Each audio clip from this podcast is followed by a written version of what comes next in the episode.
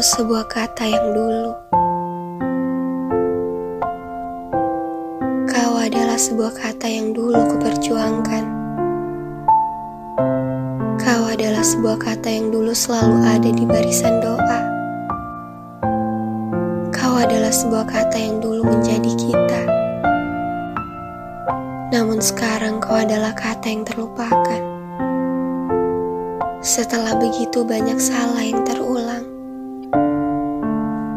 lalu kau tak pernah belajar untuk bertobat. Malah sifat maklum dan kata maafku, kau jadikan sebagai pemanis kata.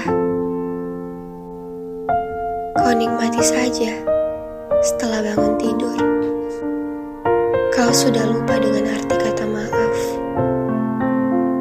Kini kata kau tergantikan dengan kata dia.